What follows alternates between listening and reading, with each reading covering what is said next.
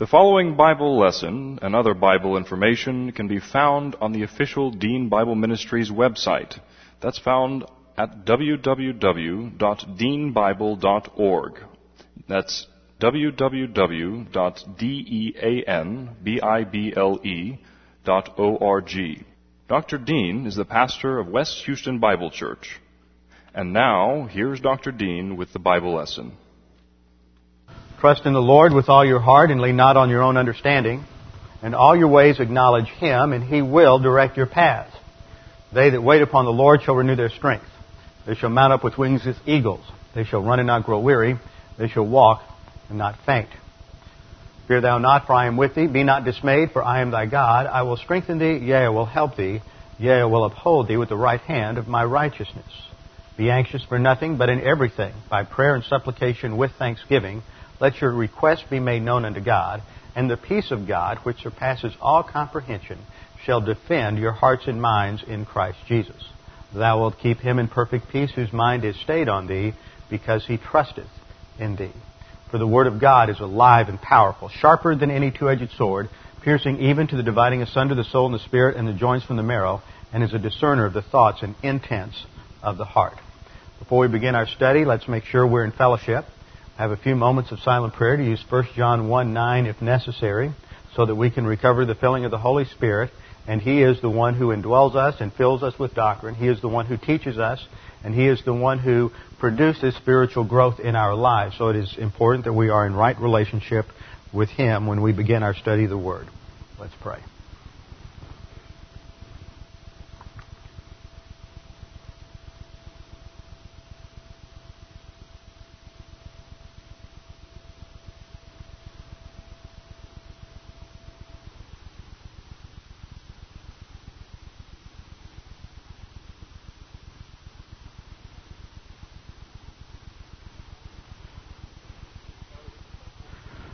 Father, we do thank you that we have this time to refresh our souls with the truth of your word.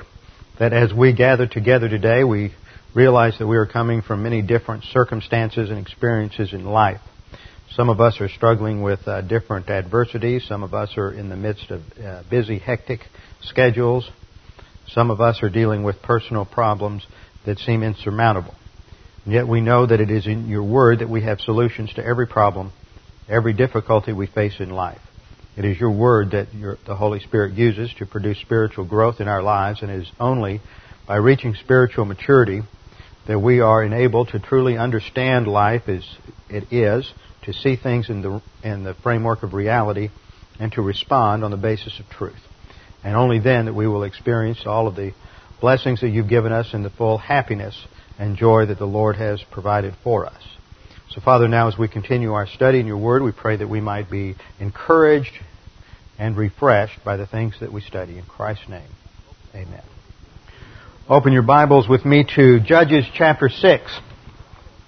Judges chapter 6, and I want to just review a minute what is taking place in this terrible period of time in the history of Israel we have seen that it is a time of spiritual apostasy and reversionism in the nation.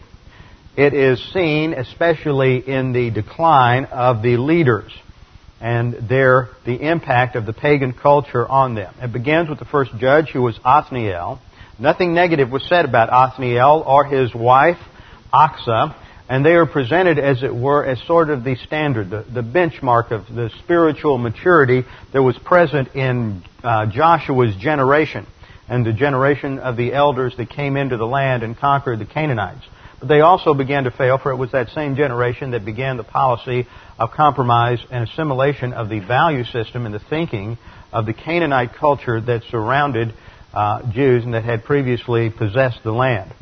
Uh, from Othniel, there was a period of uh, re- rebellion against God afterward and, and spiritual apostasy, and the people were brought under a time of oppression from a foreign power, which is how God was disciplining the nation at that time. And He delivered them through through Ehud, who through a series of uh, deceptive uh, tactics was able to assassinate Eglon, the king of Moab, who was oppressing Israel at that time, and once again the nation is delivered. But it doesn't last long. They continue to go into apostasy and idolatry, and once again they go through a period of oppression, and they are delivered by Deborah, and specifically uh, Barak, her general. Then we have another period of decline, and again they are oppressed by the uh, coalition of Midianites and Amalekites for seven years, and then God raises. Oh, thank you.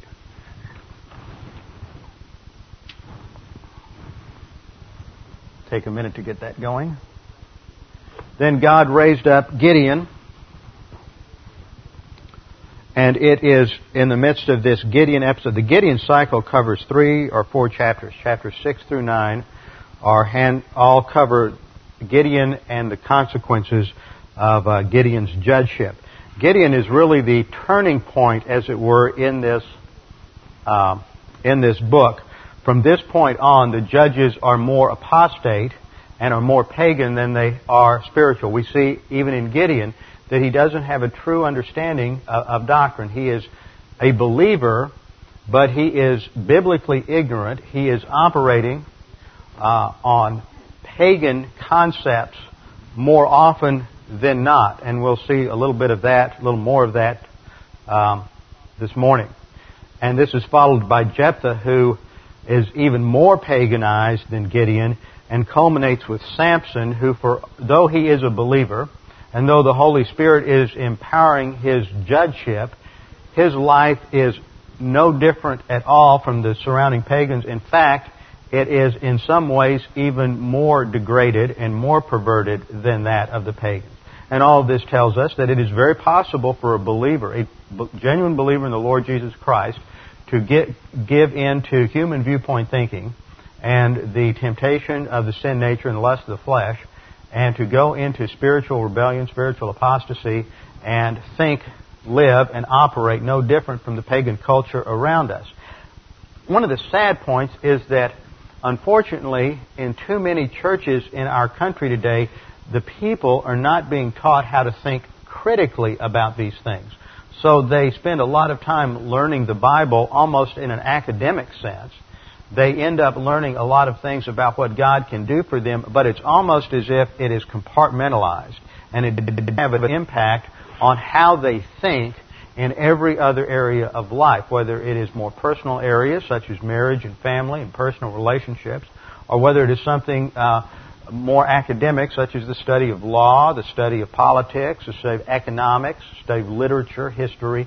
But yet the Bible te- tells us that the Word is sufficient for everything, and that there is a framework for understanding every arena of thought with, eh, from, that derives from the Scripture. And that's what we call divine viewpoint and that is in contrast to what I call human viewpoint or pagan thought. Pagan thought is not a pejorative term, it is a technical term for the kind of thinking that is not biblical.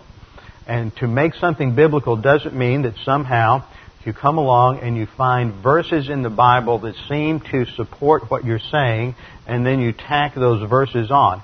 It's important to develop a, a from the text a biblical view of all the different areas in life, and that's one of the things that that I hope we will be able to do as the years go by and time permits. It takes a tremendous amount of study. That's why I think that it doesn't happen in a lot of churches is because uh, the pastors just get so caught up in all kinds of other things, administrative functions. They get involved in, in trying to build a church. They get confused with the fact that Jesus said, I will build my church and their job is to feed the sheep, and they think that somehow it's the Sunday school teacher's responsibility to feed the sheep, and their job to build the church, and uh, that is that distracts them, and so they don't spend the time in the Word.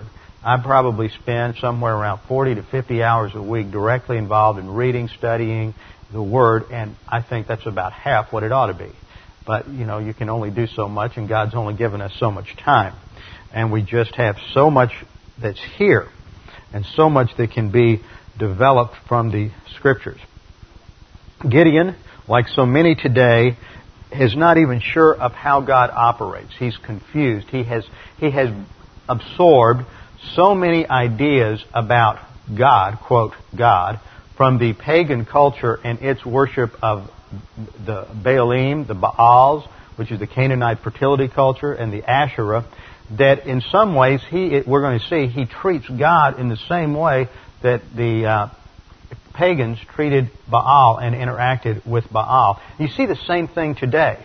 We have our version of the fertility cult, which was a prosperity cult of the ancient world, and we see that today with the health and wealth gospel. I watched a uh, briefly as I was channel surfing looking for news this morning. I saw a preacher at the close of his uh, Sunday morning message this morning about 5:30 saying that if you would send in or visit his website, you could learn all the principles you needed to be healthy, wealthy, and prosperous. And that is our version of the fertility cult of the ancient world. We are promising things in interpreting the scripture in light of pagan categories, pagan vocabulary, and pagan concepts.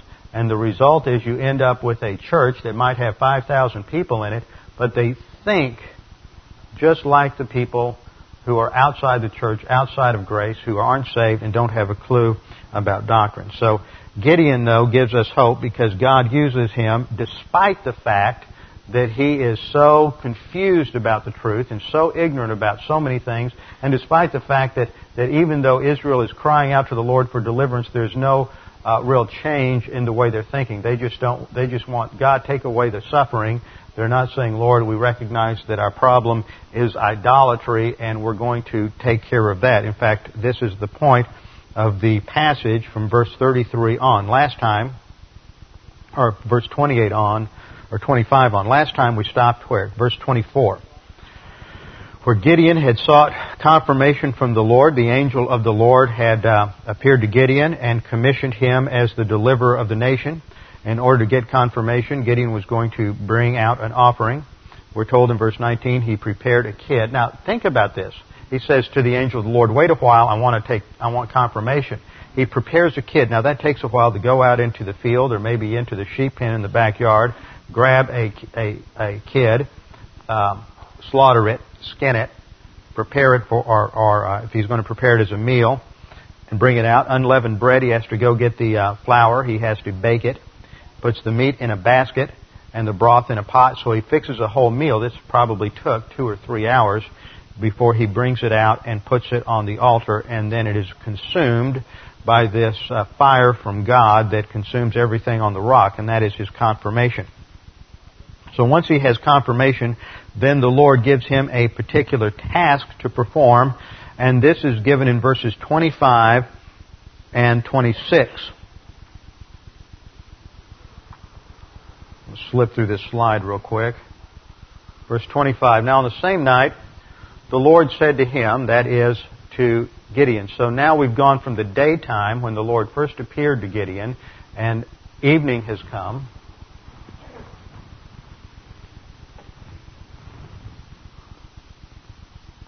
Well, who knows why that is happening? one of those days that everything, that's not what it looks like on the screen, but everything up on the overhead is something has glitched and it's not showing. Oh well, you can read the center part of the verse or just get your Bibles out. Must be that I'm supposed to teach something right today. On the same night, the Lord said to him, so nighttime has come. We've seen a lot of time go by. And uh, God is going to commission him. He says, Take your father's bull and a uh, second bull seven years old. This is a bad translation. We'll come back and look at the correct translation in a minute. Second bull, seven years old, pull down the altar of Baal, which belongs to your father, and uh, cut down the Asherah that is beside it. Verse 26, and build an altar to the Lord your God on the top of this stronghold in an orderly manner, and take a second bull and offer a burnt offering with the wood of the Asherah which you shall cut down. Well, what we learn from this is that Gideon's father has a Baal temple in his backyard. So that Gideon's family is deeply immersed in Baal worship. In fact, his father is the uh, lead promoter of the Baal religion and Canaanite religion in their region. So God is basically saying to Gideon, okay, we handled the first part. I gave you a commission. We're learning a few things about doctrinal orientation, but it's not just academic truth. You don't just learn that I have a plan for your life. That plan involves application. And that before you can function in as a servant of me, you must first start applying some truth. You see, God is demonstrating a basic principle here that doctrinal orientation is not just learning academic truth, it is application for spiritual growth. And that if you are going to be involved in Christian service, then it begins by first uh, your own spiritual growth. Christian service is a result of spiritual growth, it is not a cause of spiritual growth so that the believer needs to first get involved in spiritual service and spiritual growth, I mean, get involved in spiritual growth, learning and applying doctrine before they're put especially in any kind of position of leadership, whether that involves teaching in Sunday school or it involves any other level of leadership in the local church that Christian service should flow as a result of spiritual growth, and that means that before you start getting involved in doing something in a local church, you need to spend some time learning basic doctrine and grow and applying it in our own lives. See, God is instructing Gideon that his first task is to start dealing with the internal problem, the root problem in Israel. The root problem is not that they have an inadequate military that is unable to protect them from the onslaughts of their foreign enemies. The basic problem in Israel is not that they have perhaps uh, poor agricultural techniques or uh, technology so that they can't produce enough crops to uh, support themselves and the foreign invader at the same time. The problem is that they have succumbed to idolatry. They have rejected God. They have rejected the Mosaic law and they have followed after the false religion of the Canaanites. And until they deal with the core problem, treating the symptom isn't going to solve anything. And that principle holds true both for us as a nation and for us as individuals. So often somebody comes in for counseling. They want to talk to the pastor and they've had a lot of problems in their life and all of a sudden everything seems to be falling apart. Those are the symptoms. The problem is that doctrine is not a priority in their life, and they haven't been consistently applying doctrine in their life. So when everything falls apart, suddenly they start wanting to show up at Bible class and learn just a few things so that they can get their life stable again. And that's not how it works.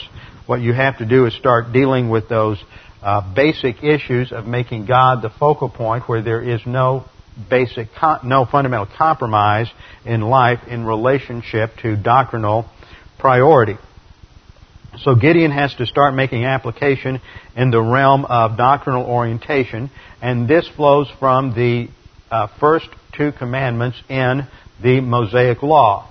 In Exodus 20, verse 2, we read, I am the Lord your God, who brought you out of the land of Egypt, out of the house of slavery. You shall have no other gods before me. That is the first commandment of the Ten Commandments.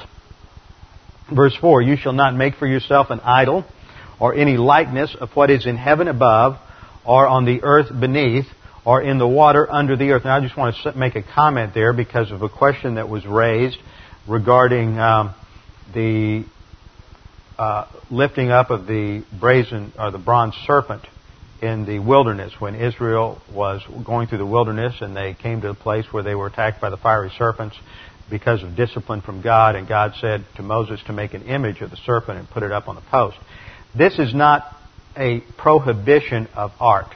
This is not a prohibition of making uh, representations of created objects. Because there certainly were representations of different things in the creation. For example, they were to make uh, images of the cherubim to place over the Ark of the Covenant. And there were other decorations of animals and other cr- creation objects in the tab- tabernacle and in the temple. So it's not a prohibition against art or uh, sculpting or anything of that nature. It is a prohibition of making something for the purpose of worshiping it. That is the concept here. So they're not to make anything as a worship object, to, as a representation of God for the purpose of worship. Uh, Exodus 20 verse 5, You shall not worship them or serve them, For I, the Lord your God, am a jealous God, visiting the iniquity of the fathers on the children, on the third and the fourth generation of those who hate me. So this is talking about the fact that this can lead to a generational problem to the fourth generation because of the rebelliousness of previous generations. Verse 6. By showing loving kindness to thousands, to those who love me and keep my commandments, you shall not take the name of the Lord your God in vain. Now this is the fourth commandment. You shall not take the name of the Lord your vain is usually applied in a rather superficial concept in our culture, mostly because the, the uh, original languages aren't consulted. Taking the name of the Lord uh, your God in vain is usually related to uh, using the name of Jesus or God in some sort of profane expletive. That m- might be part of this, but it certainly doesn't catch the main idea of this prohibition. The word translated in vain in the Hebrew is the word la shawa, and it means deceit, false, wicked, empty, light, or vain.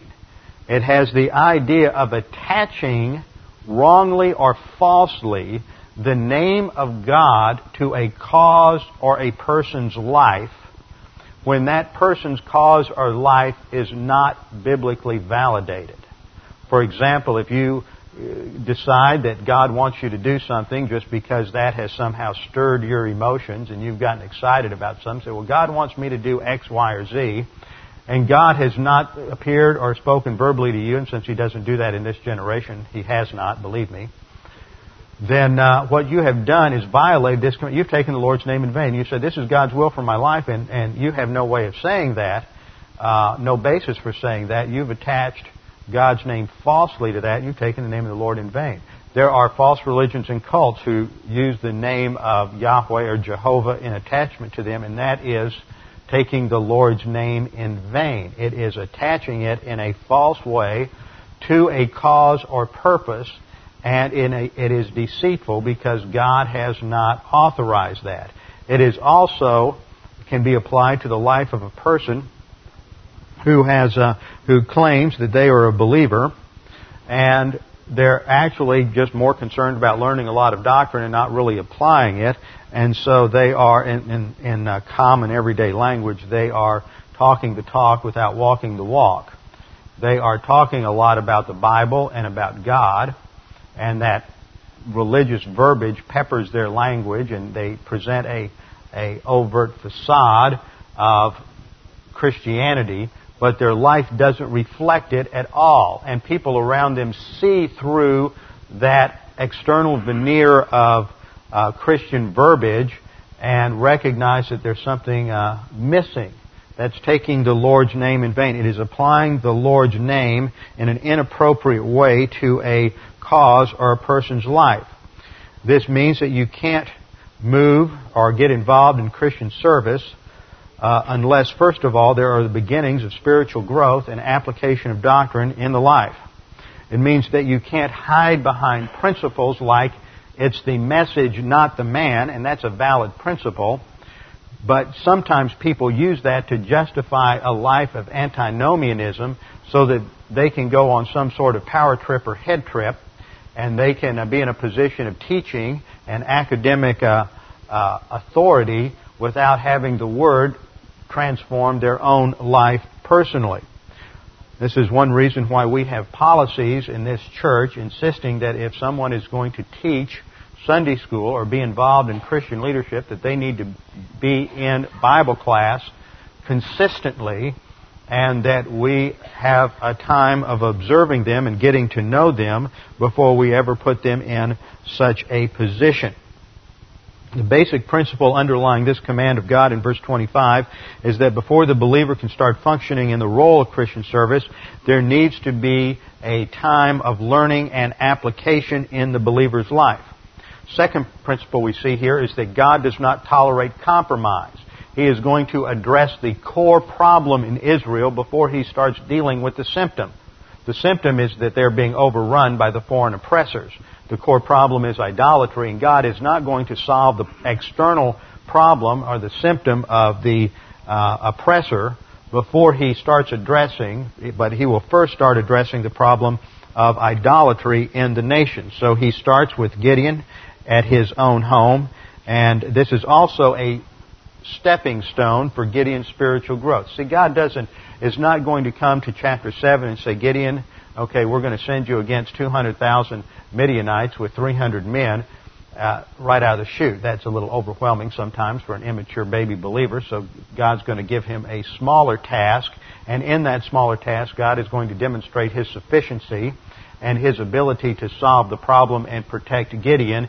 And then once Gideon has learned that and had that level of experience with God, then Gideon can move to the next and higher level of, of trusting God. So God commands him to take his father's bull and a second bull, seven years old. Now, the interesting thing here is that this uh, second bull is a, uh, in the Hebrew, it's what's called a homophone or, or a homonym. It's a word that is similar to, looks like another word. It looks, it is the word sheni in Hebrew, which is the standard word for second. But why, the question should occur to us, why is he to take a, this, this second bull? There's also a uh, indication that this is a, um, uh, the seven-year-old bull that, that it's uh, a, son of the older bull. Why this second bull? What's, what's going on here? Because it's the second bull that is sacrificed. What's the significance of it being second? Well, from cognate studies, those are related languages, it appears that there was another word spelled the same way in, uh, in Aramaic. And uh, that tells us by looking at other languages like Aramaic and Phoenician and Ugaritic and Akkadian, we can learn some things about Hebrew, the Hebrew language because the only surviving uh, documents that we have on ancient Hebrew is the Hebrew text. And sometimes there are words that are used only one time or two times or three times that are uh, that have certain meanings, and we're not aware of them because we don't, just don't have enough documents from the ancient world to, to come to a firm conclusion. So we look at how these cognate languages use a, a similar word. Well, there is a homonym in Aramaic, spelled the same way, that refers to that which is um, superior, that which is of high rank, that which is of, of uh, high quality. And so that would seem to fit the context better because it's not just the second bull that's sacrificed. What significance is second? But what is sacrificed is a bull of high quality, of sacrificial quality just like the lamb that is without spot or blemish. This is a, a prize bull. This is not a uh, just a any old bull that he pulls out of the herd. So he is to take his father's bull and a bull of high quality that is seven years of age. Now, why is it supposed to be seven years of age? What does that have to do with it? Well, look back at verse 1 of chapter 6. Then the sons of Israel did what was evil in the sight of the Lord, and the Lord gave them into the hands of Midian for seven years. So this bull is as old as the time of the oppression. So this bull is identified in his life with the period of discipline in Israel's life.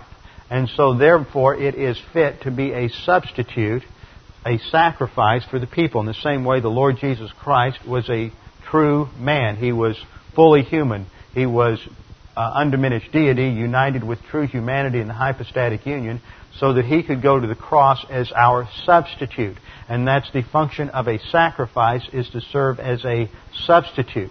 So he is to take a bull of sacrificial quality that in its lifetime is identified with the period of rebellion and oppression in Israel and that will be the bull that is sacrificed. It is not the first bull, it is this uh, second bull that is the sacrificial bull. So Gideon then takes the, these two bulls, harnesses them together, and goes out to pull down the uh, stronghold the, uh, uh of, of uh, Baal. He is to pull down the altar of Baal and cut down the Asherah and build an altar to the Lord your God on top of this stronghold. And the Hebrew word for stronghold looks like this. Ma Oz. M A O Z. And this refers to a a Canaanite temple sanctuary that is fortified with both walls and towers. Now that doesn't mean it's a large uh, area, probably not half the size. From what we know of archaeological remains, it's probably not but half the size of, of this meeting house. But it was built up. There were clearly walls that were eight or ten feet tall, and there were towers on the corner, and so there was more to this than just coming up with a, a couple of bulls and pulling a few things apart. It involved other men as well. We're told in, in verse 27, Gideon took ten men from among his servants. We noted last time the fact that he had at least ten servants, probably had many more, indicates that he is from aristocracy and from a wealthy family, and he is not the uh, uh, poor, downtrodden man that he made himself out to be in order to avoid responsibility.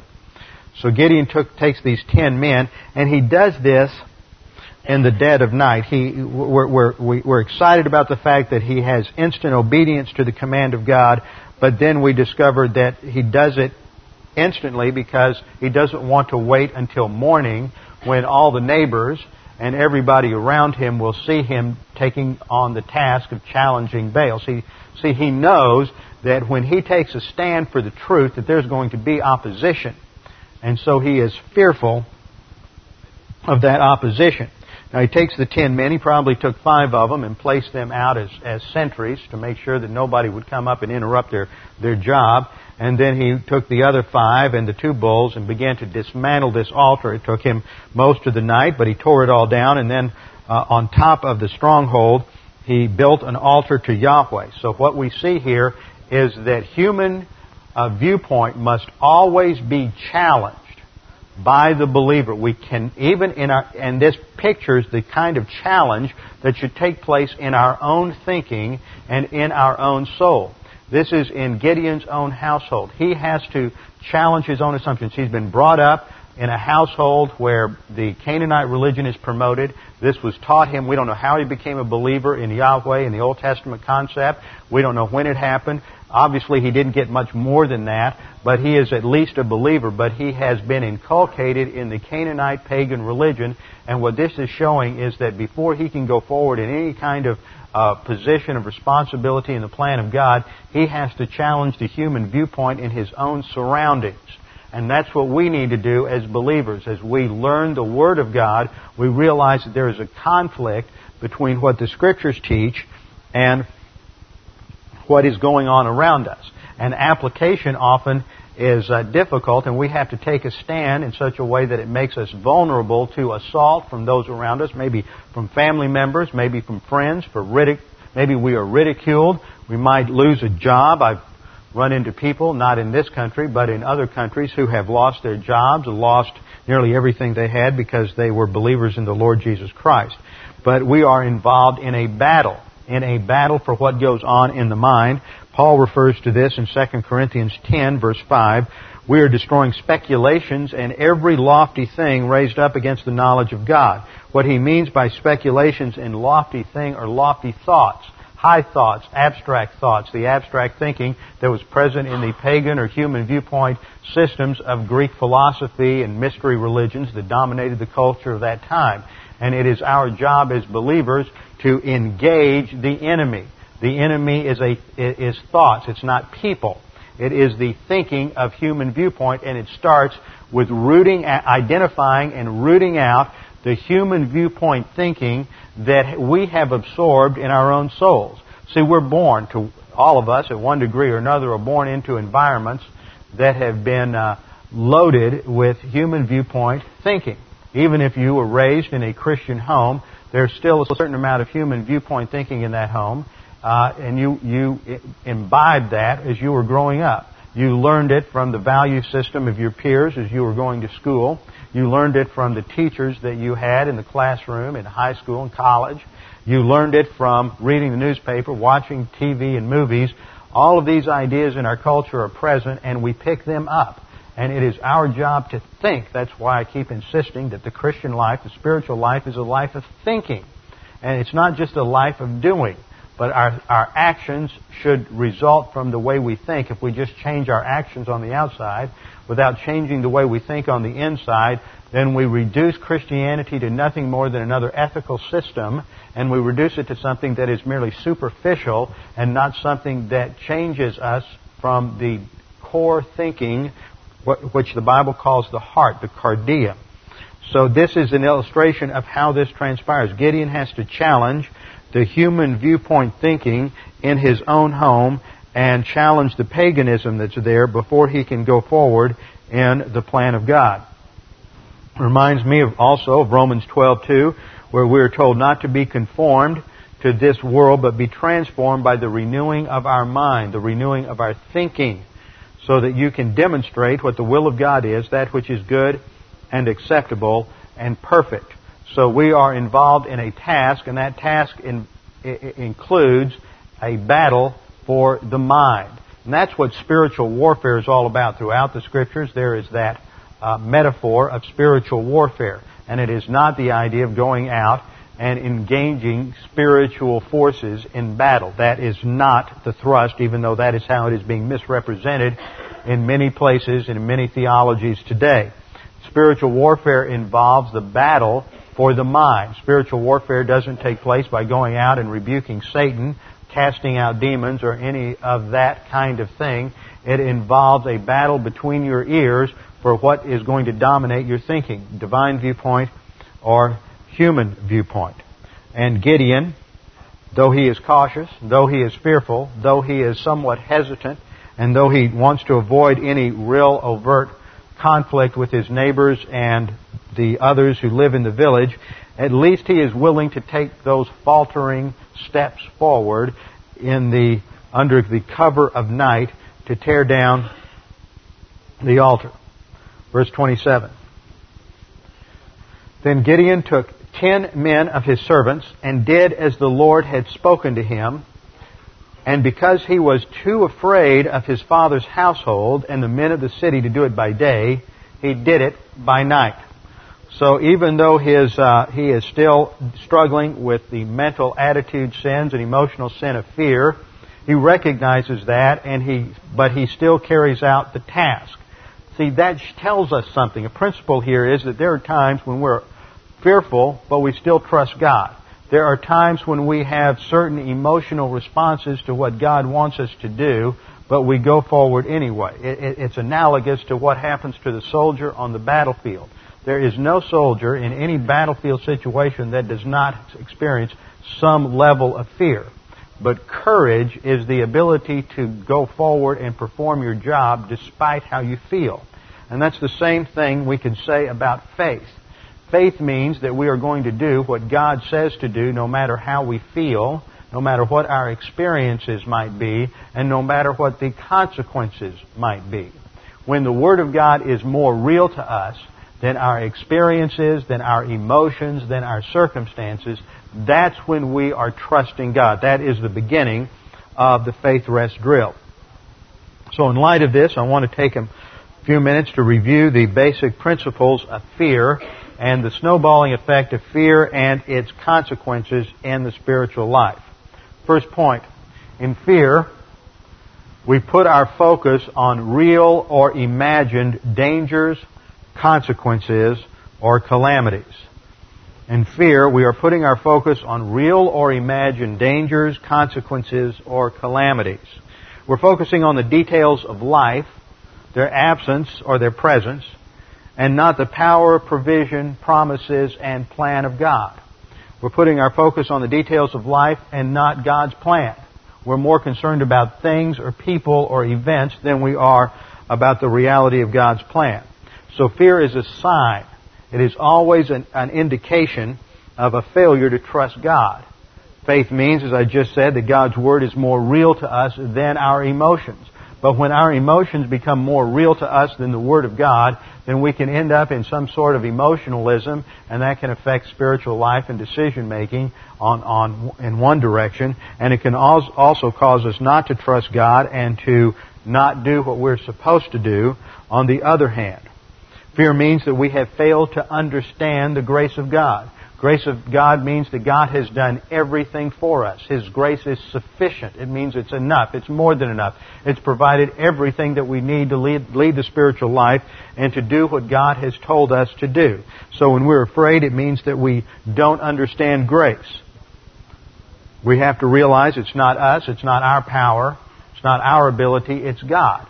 Now, we may have a natural response of fear. That's what happened with Gideon. All of a sudden, he's got to step out on faith. He's never done this before. He's a baby believer, but he's going to trust God despite the fact that he has this fear of his neighbors, of his friends coming out, and uh, the mob coming to lynch him because he's torn down their church, as it were. So he is going to. Uh, uh, do it at night, but the point is he still does it. He does it despite the fact that he is afraid. So we learn one thing, that fear means that we aren't grace oriented, lost doctrinal orientation. Part of doctrinal orientation is that we have a mastery of the details of life.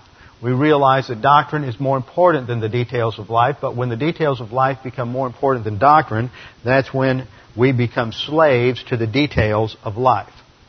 So the first point is that in fear we put our focus on real or imagined dangers, consequences, or calamities. The details of life become more important than obedience to God. Point number two. The more things you surrender to fear, the more things you will fear. Once we start succumbing to fear and we begin to get worried about certain things, it, it, it, develops like a snowball. It builds as it goes downhill. Today we worry about one thing. Tomorrow we worry about two or three things. The next day it's five or six things until, like the proverb says, we're afraid to go out of the house because there might be a lion in the streets in the context of that proverb, there really wasn't going to be a lion in the street. It's that this person is so afraid now that they're making up excuses for why they won't do what God will have them to do because it just might happen that something terrible would take place. What happens as we succumb to fear is that we become more and more afraid of other things until we are, uh, our lives are controlled and dominated by mental attitude sins. Now, one of the things that I'm skipping ahead here. The, point number three. Three, the extent to which you surrender to fear, the greater becomes your capacity to fear. So as we begin to fear, we will fear more things. As we surrender to more fear, then our capacity for fear grows. And as we continue, we are on the process of reversionism. We are reversing in our spiritual growth and we are living our lives on the basis of fear, on the basis of mental attitude sins, and as a result of that, it destroys our capacity for love, for life, for happiness, and for blessing. See, there are no circumstances in life that are going to make us happy. We can't base our happiness on the approval or acceptance of people around us. All of a sudden, people become more important than God all of a sudden circumstances are more important than doctrine. The only way we can have any kind of stability in life, any kind of real happiness in life, is based on our emphasis on God, making doctrine the number one priority, and then everything else works out. It's amazing. Our lives are really systems. There's a whole systemic thing that goes on here, and once we succumb to negative volition and we get away from the Word and we quit applying doctrine, then a lot of things start happening, happening under the law of volitional responsibility. We make bad decisions and there are negative consequences. But these things tend to have a cumulative effect till all of a sudden one day we wake up and our lives just, just all of a sudden turn to garbage and everything's going wrong. Well, now what we want to do is solve the problem. So what do I do to solve this problem, solve that problem? And we start taking everything apart and not realizing that it is a systemic collapse. And all the problems in our lives are merely the result of an internal failure to make God and doctrine the number one priority in our life. All we have to do to start straightening things out is get back with doctrine. And once we get back with doctrine, making our relationship with God the number one priority, then we start making right decisions. We realize we failed, so we confess our sins, and now instead of operating from a position of weakness on the sin nature, we're now operating a, from a position of strength on the basis of doctrine and the Holy Spirit. And even though we may now be in prison, even though we may have uh, some terrible disease, even though we may have caused a, a loss of everything everything we once had in terms of material possessions. We're still alive. God still has a plan for our life. And now we can face and handle those negative circumstances on the basis of doctrine. So suffering now is turned from suffering for cursing to suffering for blessing.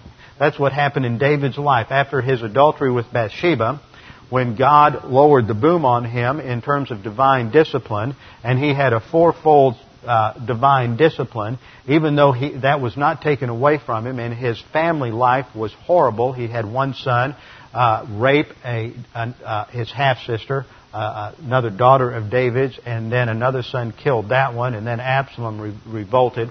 All of these things happened, but David had confessed his sin. He was back in fellowship, so that he still went through the suffering. He still went through the consequences of his bad decision, but he was able to handle it on the basis of doctrine, so it became suffering for blessing, and he was able to maintain his stability in the midst of those horrible circumstances, despite the fact that um, that they were pretty miserable, and he was miserable. He cried out in grief when Absalom died, but he handled it and maintained its stability in a fantastic way, despite the grief, because he knew it was God's plan and he was oriented to the plan of God. So the problem is that when we surrender to fear, we develop a greater capacity for fear. Point four, the greater your capacity for fear, the more you increase the power of fear in your life. Now I want you to realize that fear in the Bible is often the starting point for all of the other mental attitude sins or emotional sins such as worry, anxiety, bitterness. All of these things are interconnected with fear. So the greater our capacity for fear, the more we increase the power of fear in your life, and that affects other mental attitude sins. Point number five, the more you increase the power of fear in your life, the greater your mindset as a failure in the spiritual life and shame at the judgment seat of Christ. See, what happens is now we're dominated by mental attitude sins. We're dominated by fear. We put our focus on the details of life rather than on doctrine. And now we have a mindset that produces failure in the spiritual life. And when we're a failure in the spiritual life, we're going to be a failure at the judgment seat of Christ and experience shame at the judgment seat of Christ.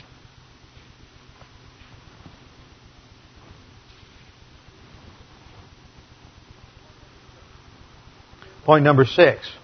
Fear is the central emotional sin which first characterized the mental attitude of fallen man. It's the central mental attitude sin that first characterized the mental attitude of fallen man. When Adam and Eve sinned, first Eve sinned, she was deceived, but Adam was the head of the race. He sinned knowingly.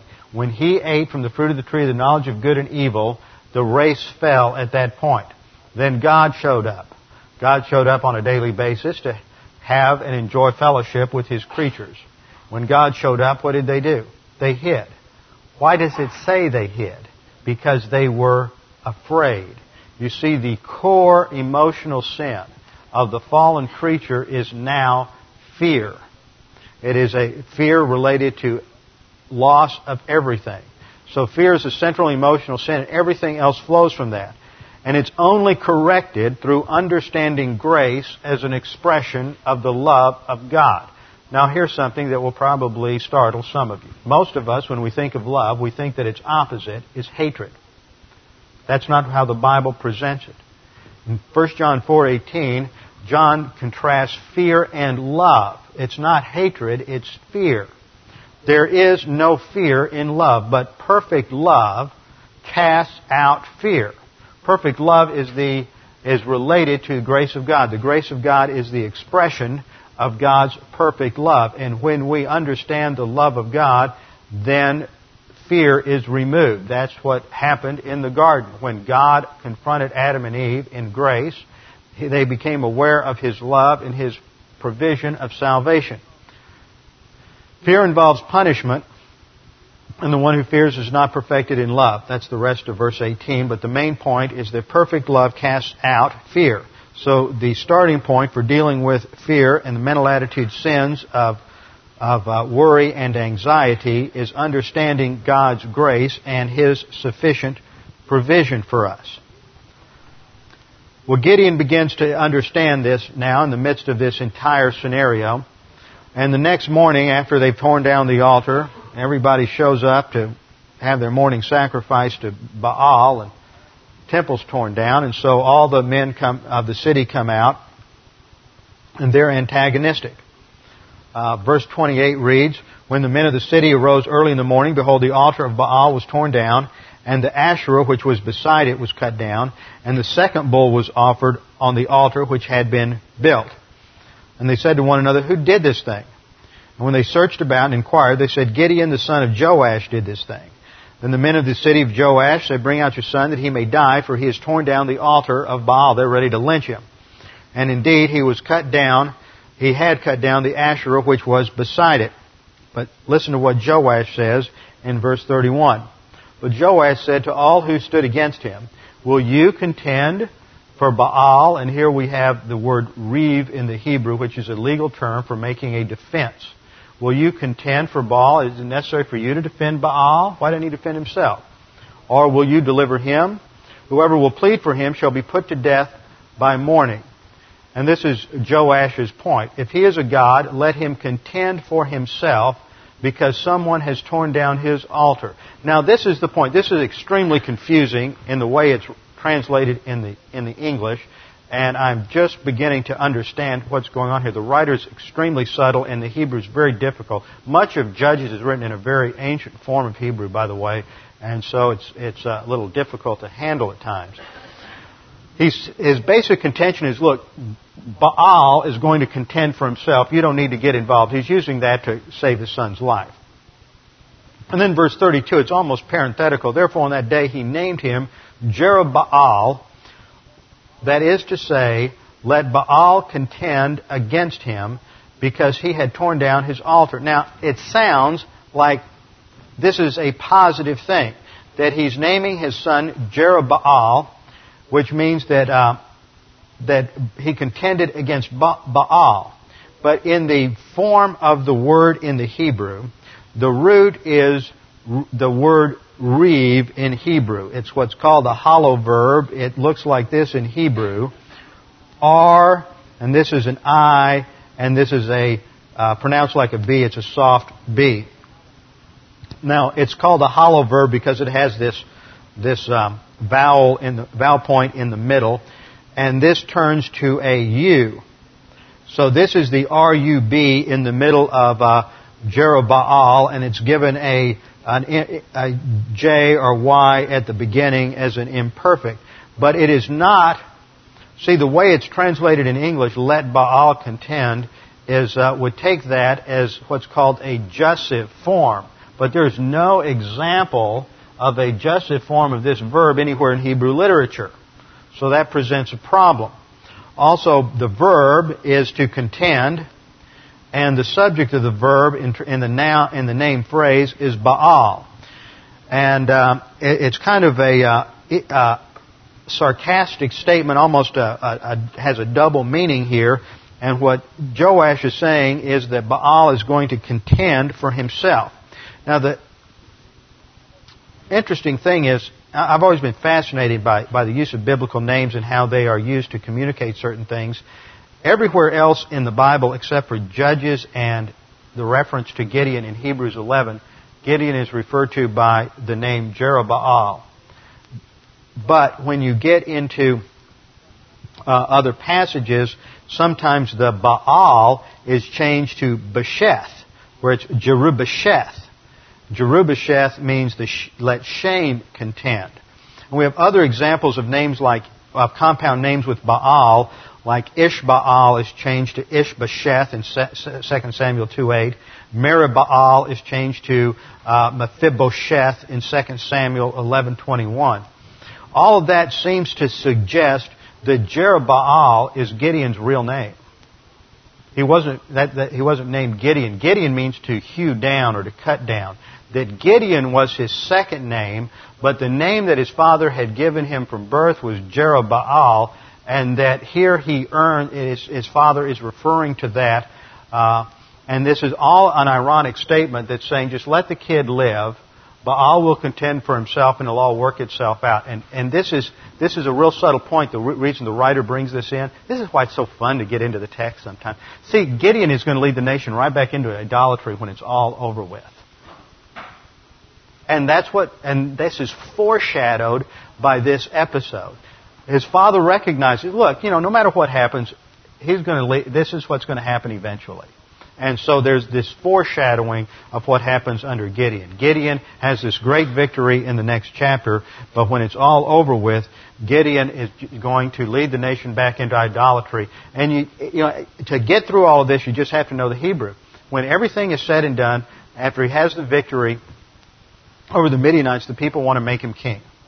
And Gideon says, no, no, no, no, no, I'm not going to be king. And I think that at first he really is truly humble. I'm not going to be king.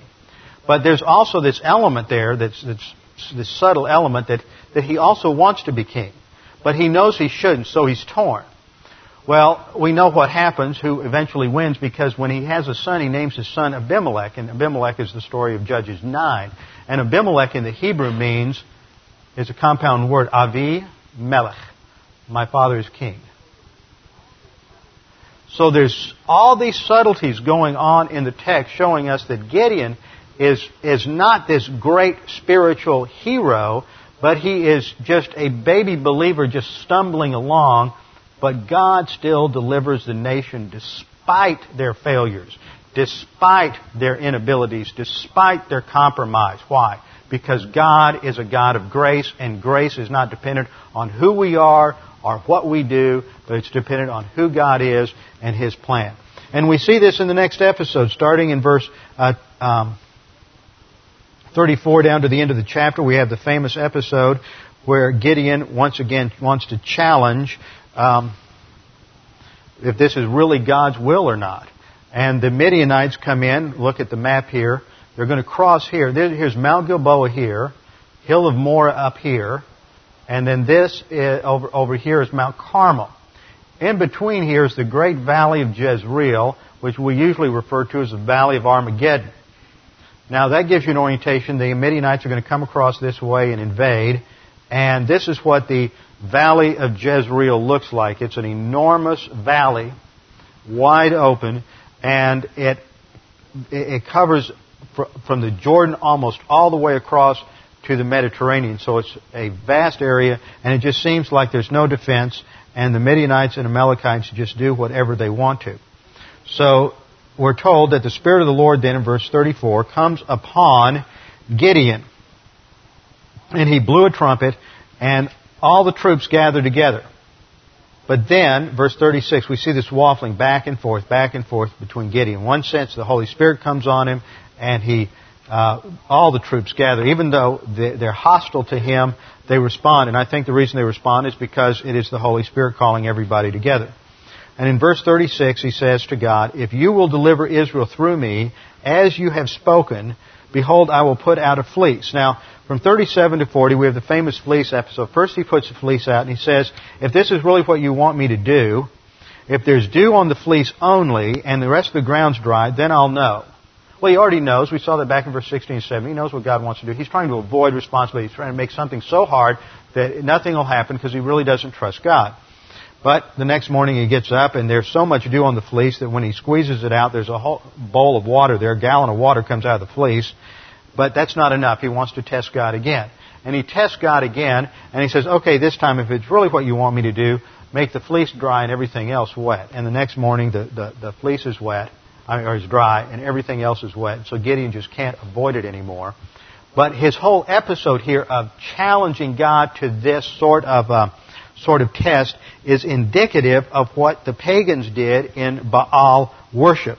In fact, there's a Ugaritic uh, text that I have up on the overhead. It reads, "If Baal the Almighty is alive, this is this is the kind of um, of um, a bargain with God, trying to get God to um, uh, uh, prove Himself. If Baal the Almighty is alive, if His Highness the Lord of the earth exists, in a dream of the benevolent, El the good-hearted, in a vision of the progenitor of creation, the skies will rain oil, the wadis will run with honey. In other words, this guy's praying, Baal, if you're alive, you'll make the uh, skies rain oil and the wadis run with honey, and then I will know that Baal is the Almighty. See, it's this kind of thing. So, so even in this whole fleece episode, Gideon isn't trying to find out God's will for his life. He already knows it. He's trying to confirm it, and his whole approach is pagan. He approaches God on the basis of pagan methodology. But we see that God is gracious. God is more concerned with delivering Israel than he is with uh, all the little peccadillos and problems in Gideon's theology. And God in grace always meets us where we are and solves our problems. And that's what we're going to see next time is the tremendous way God solves the problem in Israel, making it clear that it's God's solution and not our solution that turns the tide, with our heads bowed and our eyes closed. Father, we do thank you that we have your word to come to, that your word tells us that you have provided the solution for every problem we can face in life, and that your word and your grace is more than abundant.